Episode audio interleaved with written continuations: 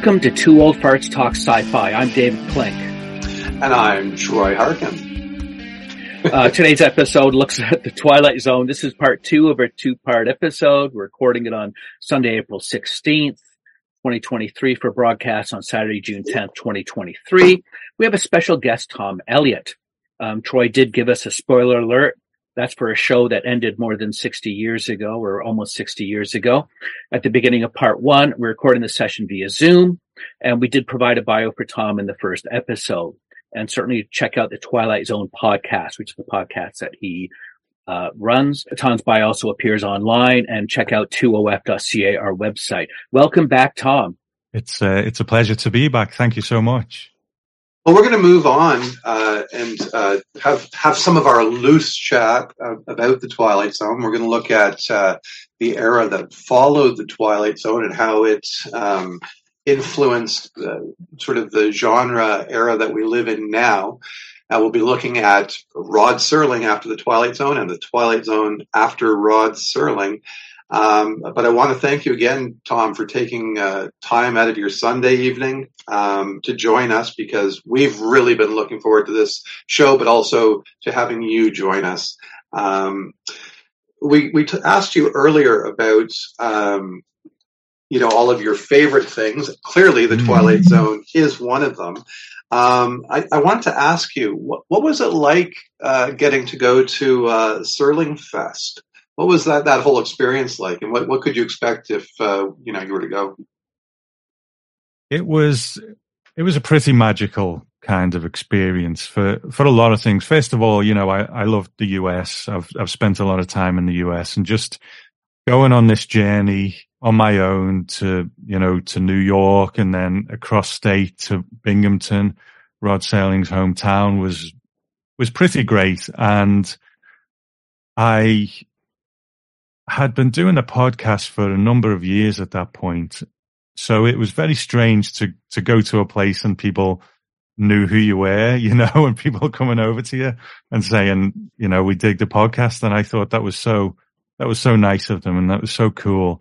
Um, but it was a really nice event. You know, the, the event itself had, it, it was, you know, different talks with different people. Like Bill Mumy was there via satellite link and Anne Serling was there, and it's it's small enough that you can interact. If you want to go and speak to Anne, Anne Serling for ten minutes, it, you know it's no problem because it's not like it's Comic Con or something.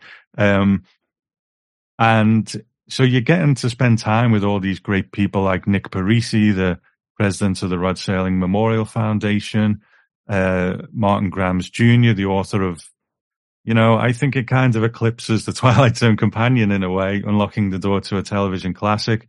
I hear Mark Zicree's been at the last couple, and I'd love to meet him. I've interviewed him a couple of times, but hopefully, if I get to go again, he'll be there. So it's just great. But I think overall, um, as with anything, it's the people. It's spending time with like-minded people that you might not have in day-to-day life that is is really the the best thing about it. You know yeah, it's always great to be among community. Um, mm-hmm. So you went in. What was it? Was it just before the pandemic? Was it 2019? Oh yeah, or? we scraped in just in time. It was like October 2019. Yeah, it's definitely uh, like a convention I would love to get out to, and it's not that mm-hmm. far away for David and I. David actually just did a uh, in November did a, uh, a convention in Rochester, so I, I, assume it's not that far to get to Bingham. Bingham, I can't say it, Binghamton. Is that actually where the where the uh, where it happens? Serling Fest happens. That's right. It's um, you know, obviously a bit of a trek for me, but yeah, a little bit closer. But um, yeah, it's in Binghamton, and I mean, I think there's going to be one this year. I'm not sure what date it's going to be. If it's the end of August, like I think it's going to be, that that's a bit unfortunate for me because I just can't make that that date. Um, but I know that they've just got funding for a new Rod Serling statue, and that's going to be erected in Binghamton next year.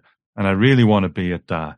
Um, so you know, you guys can make it and we're all there, let's sit around the table and do a little, you know, live roundtable podcast. That'd be great. Oh, that would be excellent, and it would it would yeah clearly be a dream of mine because the Twilight Zone is one of the most influential things mm-hmm. in my life. Basically, I, I probably I don't even know if I would have started writing if if it wasn't for the Twilight Zone. Going back to influences and whatnot, um, what was it that drove you to podcasting, Tom? You do it quite well, and you uh, you've been doing it for ages now. What was it, you know, that that got you going?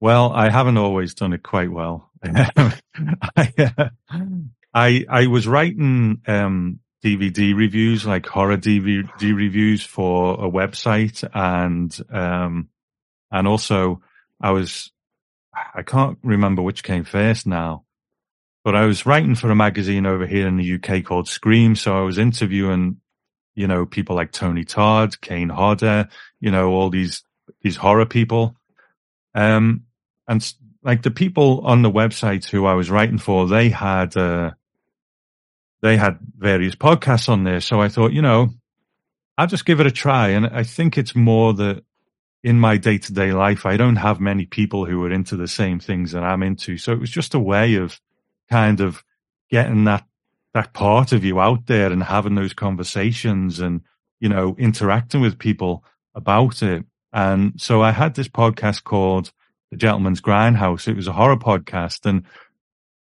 podcasting was like the Wild West back then. So the Gentleman's Grindhouse was very rough and ready, but I don't think it's even out there now. But um, it was it was a way of just learning the ropes, you know. And then I started the Twilight Zone podcast, which was also very rough and ready in the beginning, but I've just finessed it over the years, and it, you know, it hopefully it's where it needs to be now, you know. Well, I like your sort of uh, slow and steady approach. You keep the shows coming, and uh, my my only anxiety is is what happens when you finish season five because uh, we would like you out there for you know ever. So, well, what does happen after season five? you know, I, have I've thought about ways of continuing the podcast. Um, you know, one idea was that uh, I'm sure you'll talk about it in a sec, like Rod Serling's um, other show, Night Gallery, like the majority of those episodes are based on short stories. And I, I, like doing short story readings. And I was thinking, well, maybe I could do that. But, but sometimes I think sometimes things are better left, you know, sometimes it's better to say, I've played my part. I've done mm. my bit. You know, it was good. It was bad. It was whatever, but you know, it, it, it became, you know, a, a, fairly successful podcast. And, you know, the, I think it's testament, testament to that is the people who I've had on it, people like Bill Mumy and Neil Holloman and so on. And sometimes maybe it's best to just leave things alone and, and not take them too far. So I'm in two minds about that. It depends what day you ask me that question. I wanted to ask you about something I heard uh, on one of your shows, Tom. Um, mm. I, I believe you said the Twilight Zone is a godlike presence. And I, I, really like that concept. That's something that just came that I'd heard in some other form, not not said in the same way recently. That that it's almost like a force, and it reminded me of um, it's a little like Ka in Stephen King's Dark Tower novels. Um, and mm. I, I really love that sense, uh, like because it sort of it deepens my appreciation for the Twilight Zone. Can you expand on that idea a little bit? Um, sort of Twilight Zone maybe as a unifying entity, like uh, almost like Clive Barker's Books of Blood. You know, like have their, all these stories are fall under this this larger thing. Uh, unless I've, I, I might have gone too far there, but if you want to just mention or, or you know expand on the idea of Twilight Zone as a godlike presence. Yeah, I, I, I suppose I don't necessarily mean it in a kind of religious sense. It's more that, you know, the, the universe is a mysterious thing. And I kind of see it as these are all separate stories. There's no continuity between the stories apart from Rod Serling being there. And it's like he knows all the answers and he's going to tell you a little bit about something, but he's not, you know, telling you the answers to everything. So I always say, you know, is he a God? Is he a guide? Is he a judge? You know, is he all these things? And I think whether it was by design or by accident, you know, the, the connective tissue between these stories is that the Twilight Zone sometimes seems to it's, it's okay. It's like people get their comeuppance in the twilight zone, don't they? You see a really bad person get their comeuppance in the twilight zone through some unexplained thing. So the explanation for that is always the twilight zone, you know, and and I think it's a, it's a kind of wrapper. It's a wraparound to keep all these stories together where you think, well, what is, what has made this happen? Is it the Twilight Zone helping someone out? Is it the Twilight Zone giving someone their comeuppance? Or is it the Twilight Zone just saying to us as an audience, just bear witness to this, you know, just bear witness to this part of, of humanity. Um, because I think you're going to learn something from this. So I don't think Serling ever really defined it, but I think we all get a bit of that through watching it, you know? Yeah, and it sounds like um, the recent uh, version of the Twilight Zone with Jordan Peele, they were looking to get into that, like really doubling down on that idea of this sort of uh, construct. That, that, mm-hmm. and, and we, we really, you know, opened that door when we got into the, the episode, The Blurry Man, but I shouldn't mm-hmm. get too far ahead of myself uh, on that because that's exactly where we're we're headed. So let me just back up a little bit. Let's let's talk a little bit about um, Rod Serling after the Twilight Zone. Mm-hmm. Um, we know that um, we get uh, the co-written Planet of the Apes.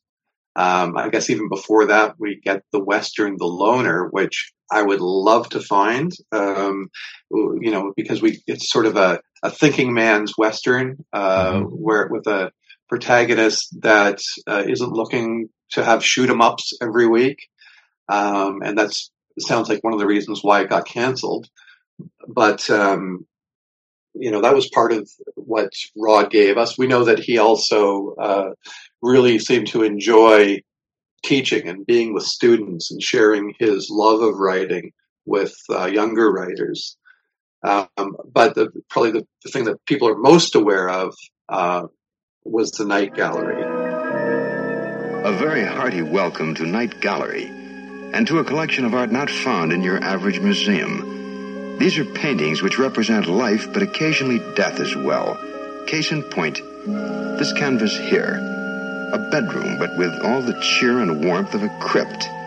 Beneath the paint and the patina is an ingredient called jealousy. Color it a monstrous green, and call the picture Room with a View.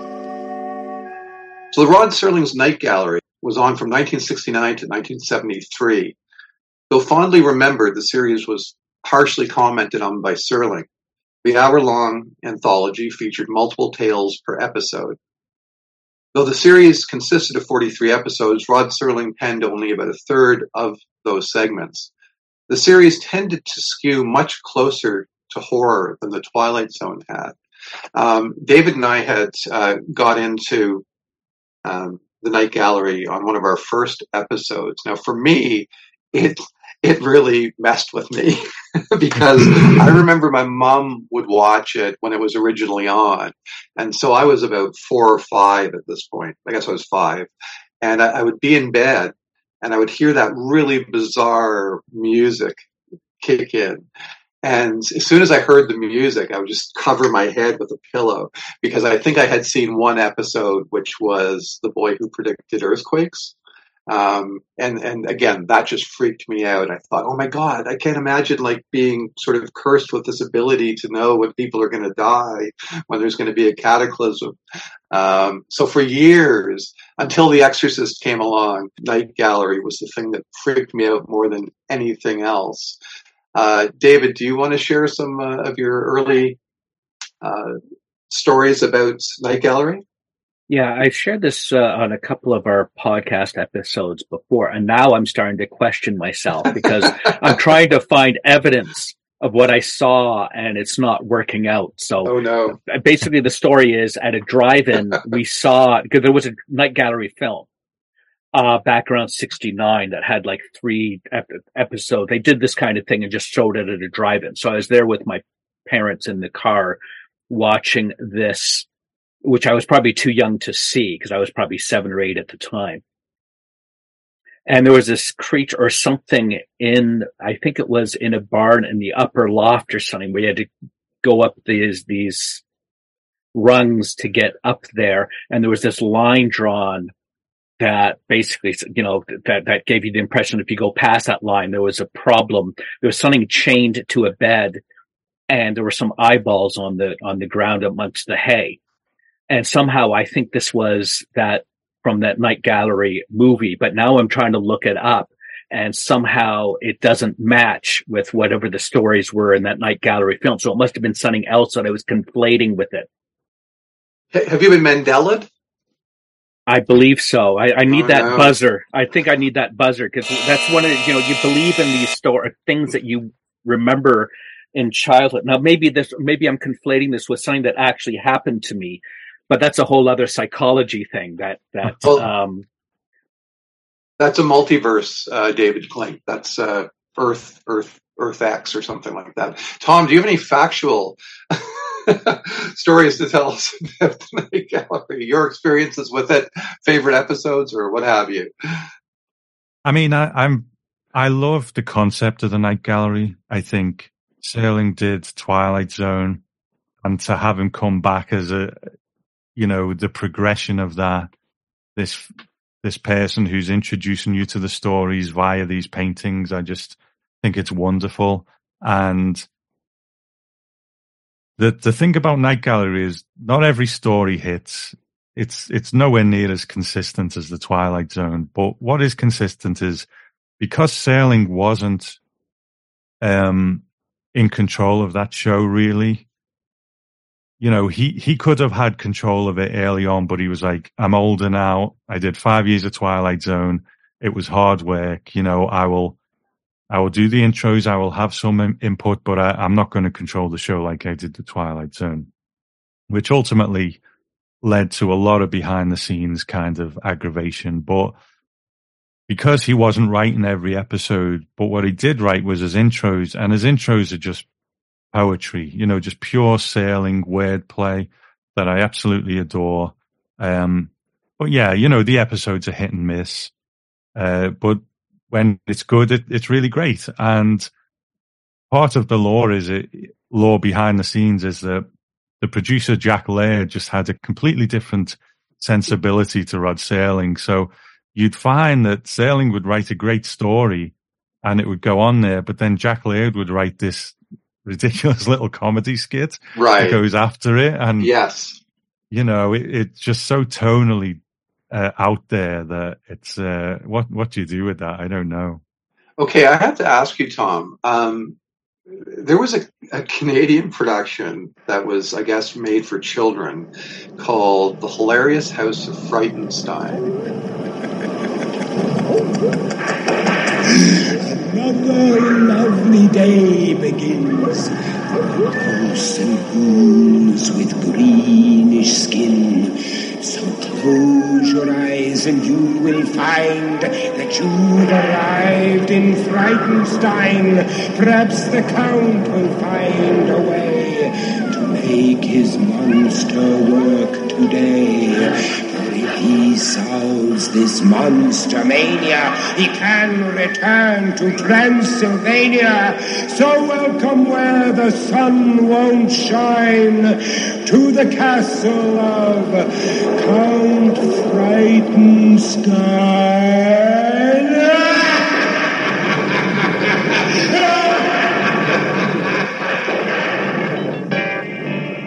Now, Okay. have you never heard of that?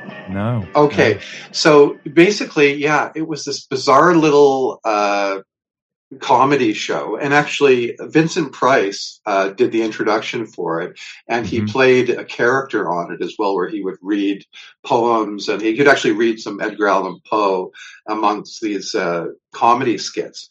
But when I when I ended up seeing uh, Night Gallery, when they would play those little snippets, those little comedy bits, like Dracula going to the blood bank, uh, it reminded me so much of hilarious House of Frightenstein that I was okay with it.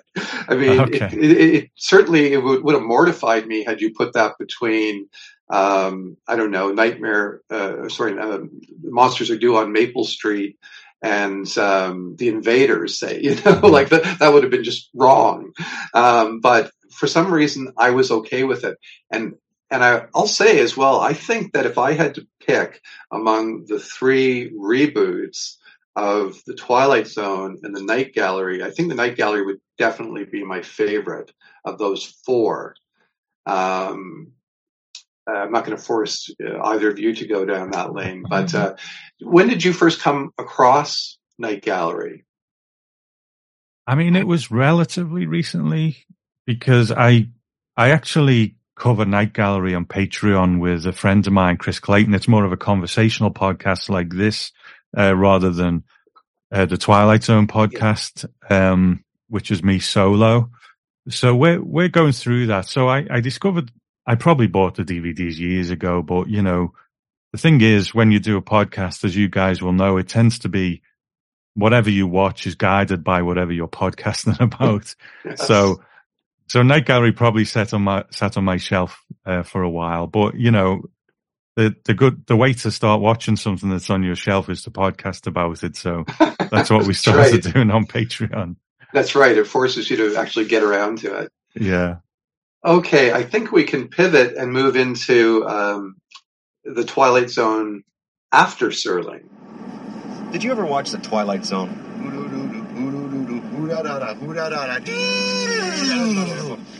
Oh God! Remember the Twilight Zone with Burgess Meredith?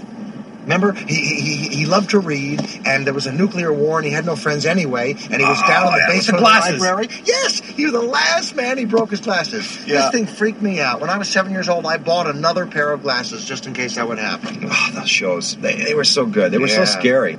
Hey, you, you want to see something really scary? You bet. Really? Yeah, Okay, this is this is really, really scary now. I trust you. Okay, pull the car over. Pull the car over. You want to see it?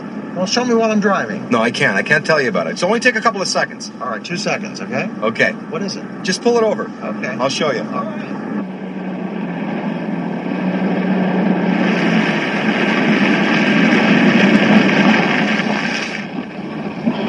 Okay, Scare me. Are you ready? Okay, go ahead.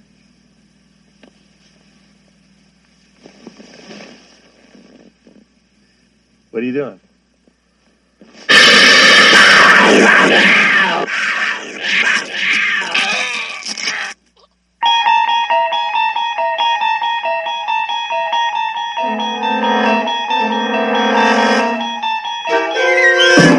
You unlock this door with a key of imagination. Beyond it is another dimension. A dimension of sound. A dimension of sight. A dimension of mind. You're moving into a land of both shadow and substance, of things and ideas. You've just crossed over into the Twilight Zone. So in June of 1983, Twilight Zone the movie was released. Executive produced by Steven Spielberg and John Landis, the film featured remakes of three classic episodes Kick the Can, It's a Good Life, and Nightmare at 20,000 Feet, as well as an original segment directed by John Landis. The film became notorious before its release when two children and actor Vic Morrow were killed in a preventable on set accident during the filming of the Landis segment. Did you see the film at the time of release, or you're probably too young, I, am guessing, Tom, that you would have seen it when it originally came out? No, I didn't see it until uh, much later when it hit uh, probably DVD or Blu-ray. So, you know, within the last 10 years, I would imagine. Yeah. Uh-huh. Okay. So you were already pretty much a hardcore uh, Twilight Zone fan.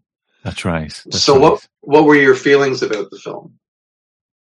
Uh, that will probably depend on the day you catch me, you know, Mm. and ask me that question. Um, in and of itself, I, I think it's okay, you know. Um, I, I'm not, I'm not one of these people who is is so very guarded of the Twilight Zone that you can't you can't do another Twilight Zone. That's just sacrilege. That's just not me. I, I'm very open um, to new Twilight Zone and uh, and continuations. I'm just not sure they really hit the nail on the head with with that version. There's some good stuff in it, you know. I I would say Nightmare at thirty thousand feet. They added ten on. Um, Mhm. is probably my favorite segment, you know. Um, but I I can get something from the others as well. I I just, you know, I would say I I like it more than I love it, you know. Yeah, yeah. Now, I will qualify what I'm about to say first off by saying I'm a person who quite enjoys Howard the Duck. um, so there's that. There's that. Um, but I was a, a total fanboy at the time. I was all in on anything Twilight Zone. Mhm. Um, and to see all of this stuff opening up around me, like the, the Twilight Zone magazine, which I loved getting monthly, um, you know, word, there were murmurs that there was going to be a series coming. Um, and then to actually get this film, um, from basically from, you know, Spielberg and, and three of the best directors around at the time, um, I was, I was very stoked. Um, and I think uh, probably because the lawsuit went on for so long, there wasn't a lot about it in in the news really at the time. So I think, um, and again, I was just in that mindset of, of a fan, so I was just really looking forward to this thing. I went opening day, um, and I loved everything about it. Loved the uh, uh, the the wraparounds with Dan Aykroyd.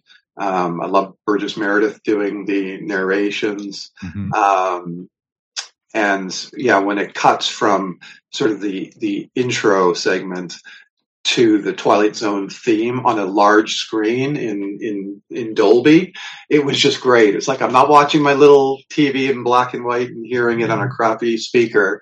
It's like I'm I'm this is the Twilight Zone the movie. I'm I'm all in. So uh, now, David, you saw it for the first time last night. Is that right? Yeah, I, I finally watched it, and it had some of the classic um, episodes, sort of, I guess, reimagined or re um, done. So I appreciated that. And you, Um, were you saying Kick the Can was your favorite? Yeah, absolutely. I mean, it was just such an emotional, such a powerful uh, story, and they just did it right. And it just, you know, that's I think part of what science fiction is supposed to be about, and and these kinds of um imagine, you know, these stories of imagination. It's supposed to move you. It's supposed to mean something. It's supposed to resonate with you. It's supposed to feel that. And you know, otherwise, what's the point? And I think it did it very well. I have a feeling that I didn't see, I hadn't seen um, in syndication, It's a Good Life yet. So when I saw the Dante version of that, I quite liked it. But of course, you know, I prefer the original version. And Tom, I was telling David, because I watched it as well last night. when David said he was going to watch it, I pulled out mine and got it going. And uh, um, I was surprised. I, did, I forgot or didn't know that Billy Mumy was actually in that segment at the beginning in the diner. So Oh yeah. so I realized that wow, Billy Mumy has been in three versions of "It's a Good Life." Yeah, yeah. It, it's a shame they didn't give him a bit more to do in it. I, you know, I would have liked him to have a bit of a bigger part, but it was nice that they stuck him in there. You know. Yeah, in fact, yeah, I was thinking last night that what would have been cool is if they did a gender reverse on Anthony, and then he could have been, you know, the person who arrives, and mm. then he he goes through the episode from the other side of things. You know, just uh, uh, no Perry Como. Don't be playing the Perry Como. I can't even play my own record. I can't even play Perry Como. You're a bad man. You're a very bad man. Okay, I think that pretty much covers the film then. Uh, next thing we get was in 1985, CBS relaunches The Twilight Zone in prime time. The show ran for three seasons and produced 65 episodes. Writers and directors involved with the initial first seasons included Harlan Ellison, Stephen King, George R. R. Martin, William Friedkin, and Wes Craven. Among the actors appearing in the series were notable legends such as Helen Mirren, Morgan Freeman, uh, and Bruce Willis. By year three, it was decided by CBS. CBS is always messing things up. By year three, it was decided by CBS to produce the show strictly for syndication. There was no fourth year for the 1980 iteration of Twilight Zone. Now, I have either of you seen these episodes? I've seen them all. Uh huh. Uh huh. And so, um, how do you feel about it? And I'm not, I'm not setting you up here, Tom. Tom, it's like I, I, I think I feel like a lot of people. I was like, I, I quite liked a lot of them. I was, I was excited that uh, the series was rebooted. Um, I loved the talent that was involved, and um, uh, yeah, it's just unfortunate CBS didn't fully commit to it and for a longer haul. That's how I feel anyway. But uh, how, how, about you, Tom? It's uh, like you say. There's some names attached to this thing. You know, some names attached to it, and it is, I, I like a lot of it and a lot of it, I, I think they missed the mark. The thing is, a Twilight Zone story is a particular thing and it's not that it's a formula because there are always episodes that if if you try and describe what a perfect Twilight Zone is, there are always episodes of the original series that sit outside of that. You know, it it was more va- varied than people um, give it credit for. But there was a certain feeling about them. And I think the the versions that have come later, that has been the hardest thing for them to capture, you know, that Twilight Zone feeling.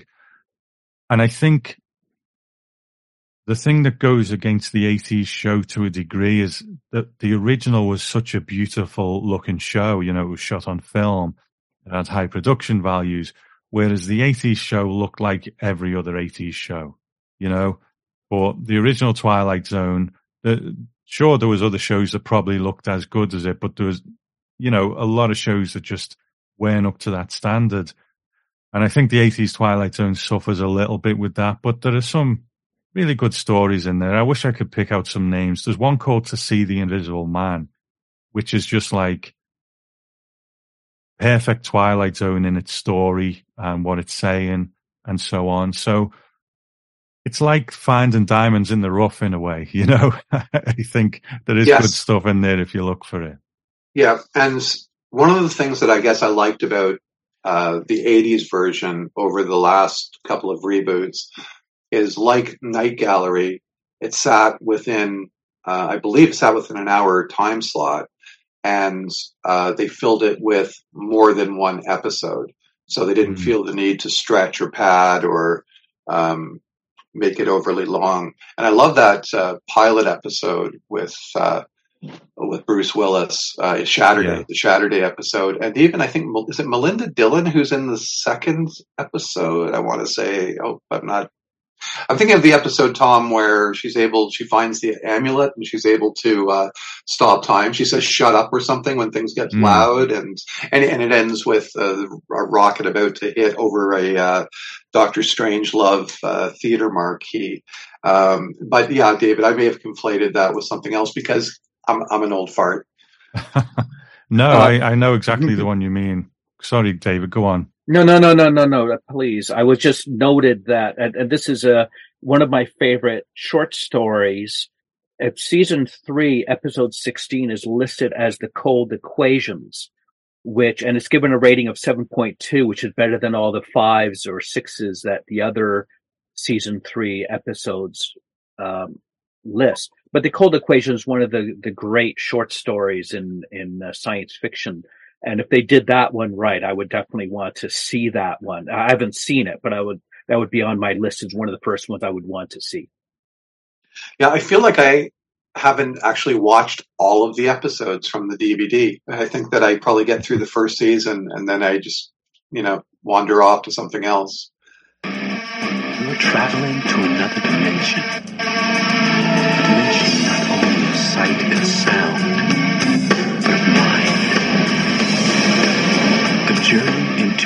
wondrous land whose boundaries are only that of the imagination. You're entering the Twilight Zone. Well, there was, you know, a reboot in 2002 and I didn't even know. I like I knew nothing about this until I was at a local store and I saw the DVD. there was like, "What? They they did a, another Twilight Zone a few years ago?" And uh, so this was 2002. UPN launched an unsuccessful re- reboot of the show with Forest Whitaker acting as the narrator. The show ran for one season, produced 43 episodes. Uh, original Zone contributor, as we've mentioned, I think uh, Bill Mumy was enticed back to the series where he starred in a sequel episode to It's a Good Life with his daughter. Uh, and I believe actually I have seen that one on YouTube. Um, ha- have you seen many or any of, I'm sure you've seen some of these, Tom. I have not. I have. Um, it's going to sound like I'm plugging this thing, but I'm not. I actually cover them on my Patreon. So I've been through all the AC show. Uh, I'm almost through the 2000 show, so I've seen most of them. Um, and I think the thing about the 2000 show is, I think the sequel to It's a Good Life with Bill Mumy and Cloris Leachman in, if nothing else, that justifies its existence because I think that's that's really good, you know. Um, but I think, you know, genre fans, sci-fi fans, whatever you want to call them, can be a bit protective of original things sometimes. And I think by just exposing myself to Twilight Zone, the movie, the 80s Twilight Zone, the 2000s Twilight Zone, I think I've shed a lot of that kind of armor to be like, no, no, you can't do that. You can't do Right. that. And I'm very much just open to enjoying them now uh, because That's life's good, too man. short to, Yeah. to kind of nitpick yourself out of enjoying something. Yes. So, so I think there's a lot that's enjoyable in the 2000s show as well. There are some real stinkers in there, but you know, there were some real stinkers in the original show as well. And I, I suspect there's some uh, probably standout performances, but again, I haven't seen them. So, um, are there some some actors and actresses that we would be surprised to see maybe now? In a way, yeah. I mean, because it is it is very much of its time. So I'm I'm struggling to remember some, but like I just watched an episode where Jessica Simpson was in it, you know, and she was Oh. very much a kind of the the girl of the time, you know. Right. Um and she's fine, you know. There's there's obviously better actors in there, but you know, Ian McShane, who uh is in the John Wick movies, you know, he's a he's a British actor. Um, so there's some, yeah, there's there's a lot of names you will recognize from that time there for sure. Okay, I'm adding it to my Amazon cart. That box set is uh, pretty expensive these days. Oh, really? Yeah, because Oh. like they brought it out, but then it went out of print, and and who is bringing out new versions of this stuff these days? No one is, are they? So you know they'll Yeah. always look after the original show, but the the eighties one and the two thousands one, no one's cleaning that up for Blu-ray. No one's doing that kind of thing, which Uh, is which is a shame. Now, this happens to me all the time. Whenever I decide that, oh, I, I need to pick that up, all of a sudden it goes through the roof. Mm. You know, or often I find what happens is just before there's about to be a massive anniversary release of something, you'll you'll try to find an older version, and it will be like instead of being twenty dollars, it's like five hundred or something. yeah. Um, yeah, I'm a music guy too, so I've been finding that with some older vinyl recently. Mm. Alrighty, let's not go too far down that rabbit hole. Um, and then we get the recent uh, Jordan Peele version. Following uh, the success of his horror film Get Out, Jordan Peele became the first of the Twilight Zone for a new generation.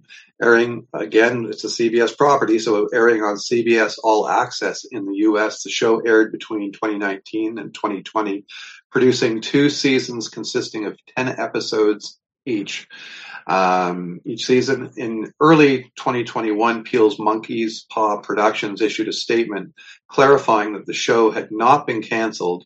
Uh, they said, after 20 unique episodes, we've told the stories that we wanted to tell, and CBS All Access was gracious in their understanding of our decision. It was an honor and a privilege to bring audiences a modern reimagining of Rod Serling's iconic creation. And again, this was a uh, an hour long version, and uh, this was a single single episodes every hour. Um, and and I was quite happy. Uh, many of them I, I really liked. Uh, again, I think that, that half an hour probably would have served most of them a little bit better. Um, but let's let's hear your thoughts on the most recent version of the Twilight Zone, Tom. It was very interesting as a, a podcaster who'd been covering the original show for years, and then it's this new version coming out. It was like it was like being a Star Wars fan, and then suddenly they announce the mm. Force Awakens, and you're like, "This is our time again," you know? Yes. Um, and I was very lucky uh, that one of the producers of the show, Win Rosenfeld, contacted me, and I, you know I got to speak with them and to kind of be a part of it. So, um, it, I, I think my disappointment was that not not with the show because I really loved the show. To be honest, I think the production values were great. You know, like everything, some episodes better than others, but I personally feel it, it's the best of the reboots that, um, in my opinion. Um, but I think we we are in a, a world now where fandom can be so so kind of aggressively um, critical of things that the noise yeah. of that is deafening sometimes and like I said, I, I, I, don't have that armor anymore where I'm like, no, you can't do that. You can't do that. It, I, I kind of take things on their own merits and I, and I really like that show, but I don't think large portions of the fandom were really into it. Now, if, if that is just generally that they didn't like the show and, and stuff, everyone is absolutely entitled to that opinion because for some people, the Twilight Zone begins and ends with the original show. And you can't argue with that, you know, you can't argue with that. Uh, but for me, I think it was uh, a, a, good and sincere um, effort to revive the show. And I think a, a, lot of people think they were getting better in season two. So they were kind of, you know, they were figuring out how, how to do this. But I think the kind of timing of COVID and the fact that there, there, just was a lot of criticism out there, which I personally didn't agree with a lot of it. Um, I think they probably just got to the point where they're like, well, why, you know, why are we bothering doing this anymore? But, um, it's a shame that they didn't kind of think, well, let's hand it over to a different creative team. What's J.J. Abrams got to say about the Twilight Zone? You know, what, what's, um, Guillermo del Toro got to say about the Twilight Zone? Why not keep it going. If Monkey's Paw didn't want to do it anymore, then let's let's try someone else because I think. Sorry if I'm rambling here, but but I think the thing with the Twilight Zone is because there have been these big gaps between versions, people get very sort of protective and defensive about that original version. But if if you look at something like Doctor Who, and their fans are very rabid these days as well, but you know that original run of it went from the 60s right up through the 80s and people will have definitely had their preferred periods, but there wasn't that kind of separation where people were like, no, it's William Hartnell or, or, you know, or nothing. And I think there was that sort of lineage there where people were eased into different eras of that show, which you never really got with the Twilight Zone. And that seems to, to cause problems for people sometimes. Yeah, I know. I was very excited. I wanted a season three, especially when I had heard, um, I guess, in some of the commentary um, from the producers, how they had this vision that we were talking about earlier. Uh, it may have Mm. actually no, it was it was this episode. But they had this vision of the Twilight Zone of being this overarching thing, not just a series of stories, but but Yeah. sort of like an entity. Uh, I was fascinated by that, and I wanted more of that. And I, but I do love what you were saying. It would be so cool to have like a, a new group take it over, um, almost in the way that. Uh, uh, like with with Fargo, how each season is a different different thing uh, all its Mm. own. Um, I think Twilight Zone would really lend itself to that. And you know, there's so many great creators out there right now. I'm actually really excited right now about all of the new people uh, in horror and in in genre in general. Um, uh, like I'm a big uh, Ari Aster fan and a big uh, I like Mike Flanagan's work. Um, and I forget the name of the fellow who did uh, The Lighthouse and the Witch.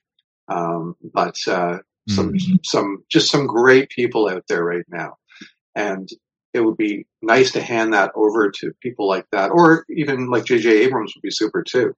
Um, and what I appreciated about uh, the recent run of Twilight Zones was that it sort of returned to um, to Rod's idea of examining um, stories through social commentary and, and, and approaching a social commentary in a way that was allegorical. Um, I thought the, the, the, the Peele productions were great for that. Like they, they were not lazy. They, they were challenging. Um, so yeah, you got me now wanting to go, you know, pop those back on the DVD player. Now, would that be Robert Eggers or is it someone? Oh yes, that's that's. Um, Robert Eggers. Yeah, Yeah. And, and American Horror Story, which is something I I've somehow missed over the years, but has been so popular and keeps re-envisioning itself or has different kind of themes and different stories over the years. You would think something like that for Twilight Zone would would work if you get the right people involved and just have a different. But then, of course, there are more season long things. I assume they're eight or ten episode things with American Horror Story, and the Twilight Zone has always sort of been based on the idea of you know, these shows, like one episode things that don't connect to each other. So it might be, unless I can do a whole, that would be something else to have a Twilight Zone that would actually last eight or 10, um, Right. full hour episodes, wouldn't it? Yeah. And I guess that's sort of the era that we're in now where you could do something like that. Um, Tom, one of the things that we wanted to do as we, uh, you know, get towards our conclusion here is look at the, the, some of the influences that the Twilight Zone has had and how, you know, we are now in another sort of era where anthology seems to be something people are willing to watch. Um, but I, I sort of call this section the children of the zone. Um, you know, we've had shows like Black Mirror, uh, Love, Death, and Robots, Dimension 404, and Inside Number Nine. Um, you know, these great sort of dark and twisted anthology shows. Um, and you know, recent, well, not, these are not all recent, but, but movies that came to mind that felt like they had a lineage that owed something to, to Rod and his group of writers, uh, Eternal Sunshine of the Spotless Mind. Uh, I guess, I guess this can be one of my Beatlisms. Uh, yesterday, uh, I thought even back to Carnival of Souls, an older film that I love, um, Vanilla Sky, Groundhog Day, um, and WatchMojo um, had compiled a list of films with direct connections to Twilight Zone episodes, and uh, these included Child's Play and Annabelle, with a, obviously owing a debt to Living Doll, uh, What Women Want to A Penny for Your Thoughts, Midnight in Paris to A Stop at Willoughby, Sixth Sense to The Hitchhiker, uh, Poltergeist, obviously, to Little Girl Lost, The Good Place to A Nice Place to Visit, Final Destination to 22, The Truman Show to A Wonderful, uh, sorry, uh, The Truman Show to A World of Difference, Us to Mirror Image, which is an episode I'm surprised I didn't mention in one of my favorites, Stranger Than Fiction to A World of His Own, Liar, Liar to The Whole Truth, and I will say it again, Christine to You Drive. Um, any others that uh, we want to consider in, in the, that sort of list of uh, uh, bloodlines? Well, it, it's interesting, isn't it? Because, like you say, every now and again a film will come up, and you you kind of sit back and you go, you know what? If they'd have said, um, it, you know, the Twilight Zone colon that film's title, and they'd had it as like a, a kind of film series that that is in the style of the Twilight Zone, and it would absolutely fit. I um, have you seen the Tom Cruise movie Edge of Tomorrow? I have not. Have you, David? You did? Yeah. Yeah, yeah, that's really underrated. That is such a good film. hmm It, it is, and it's you know, yes, more big budget and sort of uh, actiony and and bombastic than your average Twilight Zone, but story wise, that could, you know, if if the like we say, if the Twilight Zone had continued and they did, did it all in these different ways, the Twilight Zone colon ed, Edge of Tomorrow, I would Hmm. buy it. You know, absolutely. Well, it's like Groundhog Day. It's basically those kind of repeat moments where you keep dying or you're having to keep reliving an incident. Does sound very much like a Twilight Zone script, doesn't it? hmm Yeah. Tom, do you have a favorite, um, I guess, a parody or an homage to the Twilight Zone? Oh my goodness. Um, I mean, I know there's so many of them. I'll, I'll let you think about that, and I'll just mention I, that one of my favorites is uh, actually this. This freaked me out before I realized it was a parody. It's the uh, Dick Van Dyke episode uh, where it's a full Twilight Zone parody, and they they uh, talk about a. Uh, Dick watches a show. It's a movie on the TV show, but it's it's about these aliens from the planet Twilo, and um, uh, in it, everybody, everybody loses their thumbs and uh, they're taken over by a walnut, I believe. anyway, it's a hilarious episode. It's, I believe it's, uh, well, actually, you can stream it, but it might actually likely be on YouTube if you haven't seen that one. Of course, there's so many in The Simpsons, but uh, I don't know if it, I bought you enough time there, Tom. Well, I, I'll kind of go with the, the cousin of The Simpsons, Futurama, you know, the scary door. You're entering the vicinity of an area adjacent to a location. The kind of place where there might be a monster, some kind of weird mirror. These are just examples. It could also be something much better. Prepare to enter the scary door.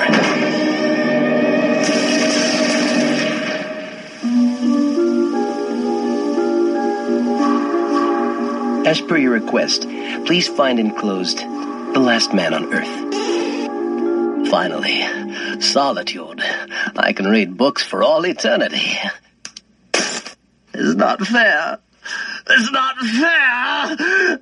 Wait, my eyes aren't that bad. I can still read the large print books. I can't remember how they presented it, whether it was a show within the show that they watched or whether it was some sort of wraparound thing, but it was, you know, a Rod Serling esque person doing a narration for the scary door, you know, and it was, and then they would have these little The stories that were scary just, door.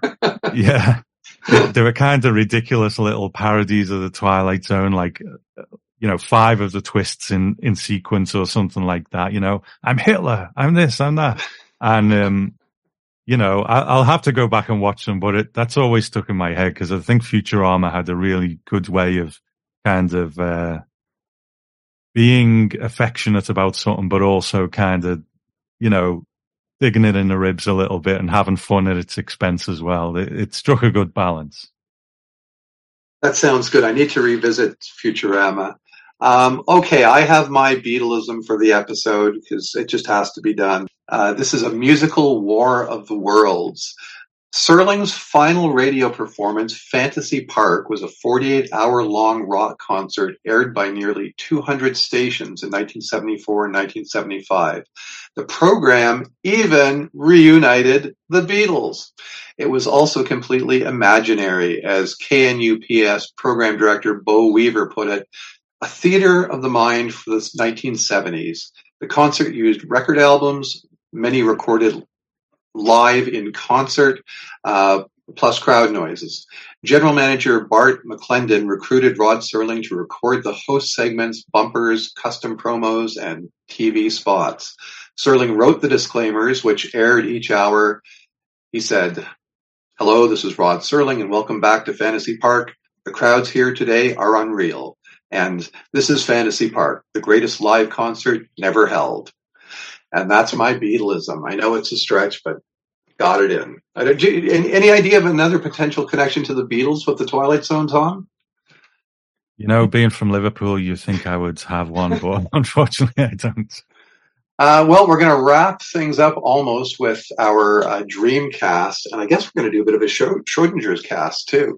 Um, if it's okay, David, I'll start, and uh, then the three of us will give our responses. All we're doing is looking at one role in the original series and picking the best actor for that role, and then our really wacky, unusual choice. Um, and this is for the Twilight Zone, so it's it's odd because we're just doing one this time around with um, we're doing the possible, the best possible actors and actresses who have ever lived. It's time for dream casting. Dream casting. Yeah. Dream casting, baby. Yeah, I'm gonna start with um the uh we're just picking one role so i'm picking the from um to serve man uh the canamite uh who i think was played by richard kiel who later on was in a couple bond films just because he's a very tall person so i figured the best person who is known for being a bit tall and has been in science fiction movies before or at least one was james arness who played the thing from another world in the 19 uh, 51 Howard Hawks film. So I'm picking as my dream cast of the Canamite James Arness. I was thinking after watching all of those Twilight Zone episodes that I thought I had not seen before, but there was always more. There was always more. There was always another one where I went, "This is not. I've never seen this. How is this possible?" Anyway, um, watching in four different portrayals, um, Burgess Meredith, uh, it occurred to me that Burgess Meredith reminded me a lot of modern Martin Short, especially um, his work in Only Only Murders in the Building. So I was choosing Martin Short to play Mr. Smith in The Printer's Devil, taking over for Burgess Meredith.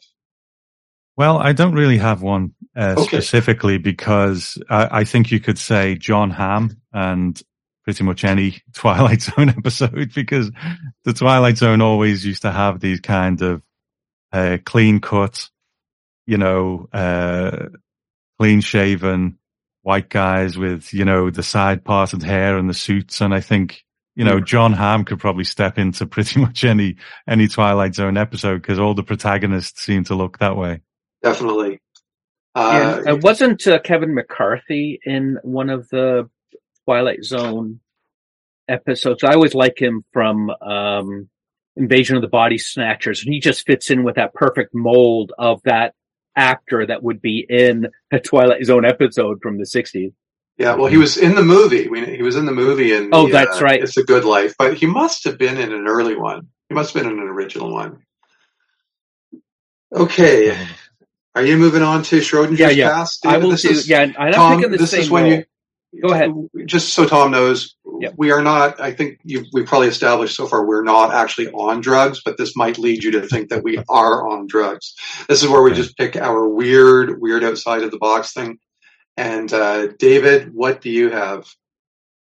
Yeah, so what I've got is um I picked the same role as the Canamite, and I just wanted to pick someone more unusual who would actually could be in that role, who isn't really known as an actor, but happened to be in Conan the Destroyer. Um, someone who's more known for his basketball playing. I think he's the only player to have ever scored 100 points in one um, NBA game, if I remember correctly. But Wilt Chamberlain, who was in Conan the Destroyer, I pick as my unusual casting for the Canamite. Tom, I use something called the Random Name Generator 2000 for the past Hmm. number of of uh, episodes. So uh, I went with I wanted to put somebody in the Invaders episode, which was uh, played originally by Agnes Moorehead, and the Random Name Generator 9000 has given me Mr. T. Mr. T as Oh my goodness. as uh, I guess the woman in the room, the silent woman in the room. First of all, it'd be interesting to see Mr. T not speaking um, and running around. quite after. the different It- episodes, It, wouldn't it it? would be very different. it would be very maybe if there had been a season three of uh, the Jordan Peele version, we might have got this, but we'll never know now. Anyway, I don't know if you want to add to that insanity or not. or we can Well, just like. I will. Um, oh, excellent! Okay, I, I've got one then. So I will go with To Serve Man as well. And I will go with one that sounds ridiculous, but I'll get to that in a moment. So Danny DeVito is the Kanamit. Now, uh, it's not it. as ridiculous as it sounds because Yeah. in, in the original short story that it was based on, the Kanamit looked more like Danny DeVito than what we ended up with on screen. So there you go. That's brilliant. See, you know how to play this game. Yeah, that was well done. Oh, by the way, I just quickly uh, checked because we we all do have a memory of uh, Kevin McCarthy. So it was there was an episode called "Long Live Walter Jameson" Ah, uh, from season one, episode twenty four. Um, that's the one that the description here is a, a chance discovery by a college professor reveals that his young colleague and prospective son-in-law has a gift of eternal life. It's already more than two thousand years old, and that one had Kevin McCarthy in it. So I'm, I'm thinking, uh, Tom, we're we're about ready to finally let you go. Is there anything that you want to um, give a shout out to or promote? Anything you want to tell us that you've got upcoming? Well, I am in, you know, season five of the Twilight Zone, which was the final season. And for anyone who hasn't heard the show, I do, it's a solo podcast. I kind of review each episode, but I intersperse that with trivia, clips of the show, you know, opinion and so on. And it's just a kind of patchwork of, of all these things in each episode. So, um, so yeah, it's a, it's a, any time, it's an anthology. So you can jump on at any point and it's at the twilight zone podcast.com and, and all the podcatchers out there. So yeah, thank you for giving me that opportunity, guys. Well, you do an amazing job, and uh, I'm glad you could come out and play with us. But I realize that sort of was the penultimate question. Um, we wanted to just ask you: Is there anything that you picked up in the last five or ten years? Anything about the series that you didn't know before that really surprised you uh, when you learned it? You know, although as a kid I loved the Twilight Zone and I rediscovered it, I don't think you can watch the show now and read about the show without really discovering just what a great humanitarian Rod Serling was, what a great perspective he had on life. And I, you know, I miss his wisdom because I think we could really use it right now. So, so yeah, that's the big thing for me. Rod Serling, the man he was. It was uh, fantastic. Yeah, we would love you to come back at some point if you uh, can ever pull yourself out of that chair from this session. But um, yeah, yeah, we would certainly like to get you back to talk horror come Halloween. Well, don't no commit, no commitment. Don't worry, don't you don't have to sign anything yet. Sorry, what were you going to say, Tom? I, I was going to say it, it's been a pleasure, gentlemen, and you know it's it's always good to make new friends, and uh, and you know thank you so much. So glad to have you. Or as I like to say, the plesiosaur is all ours. But no, sorry, that was uh, I had to work in one pun during this episode. So that's our Twilight Zone episode part two. Remember to catch us on all our socials. Uh, try Spotify. Our website is two numeric two of dot ca, and our Facebook is always a great place to find us, uh, where you can post things and uh, chat with us. That's two old farts talk sci-fi on Facebook. Please like and subscribe wherever you can. I am David Klink. And I am Troy Harkin. See you all for our next episode of Two Old Farts. Talk Sci-Fi.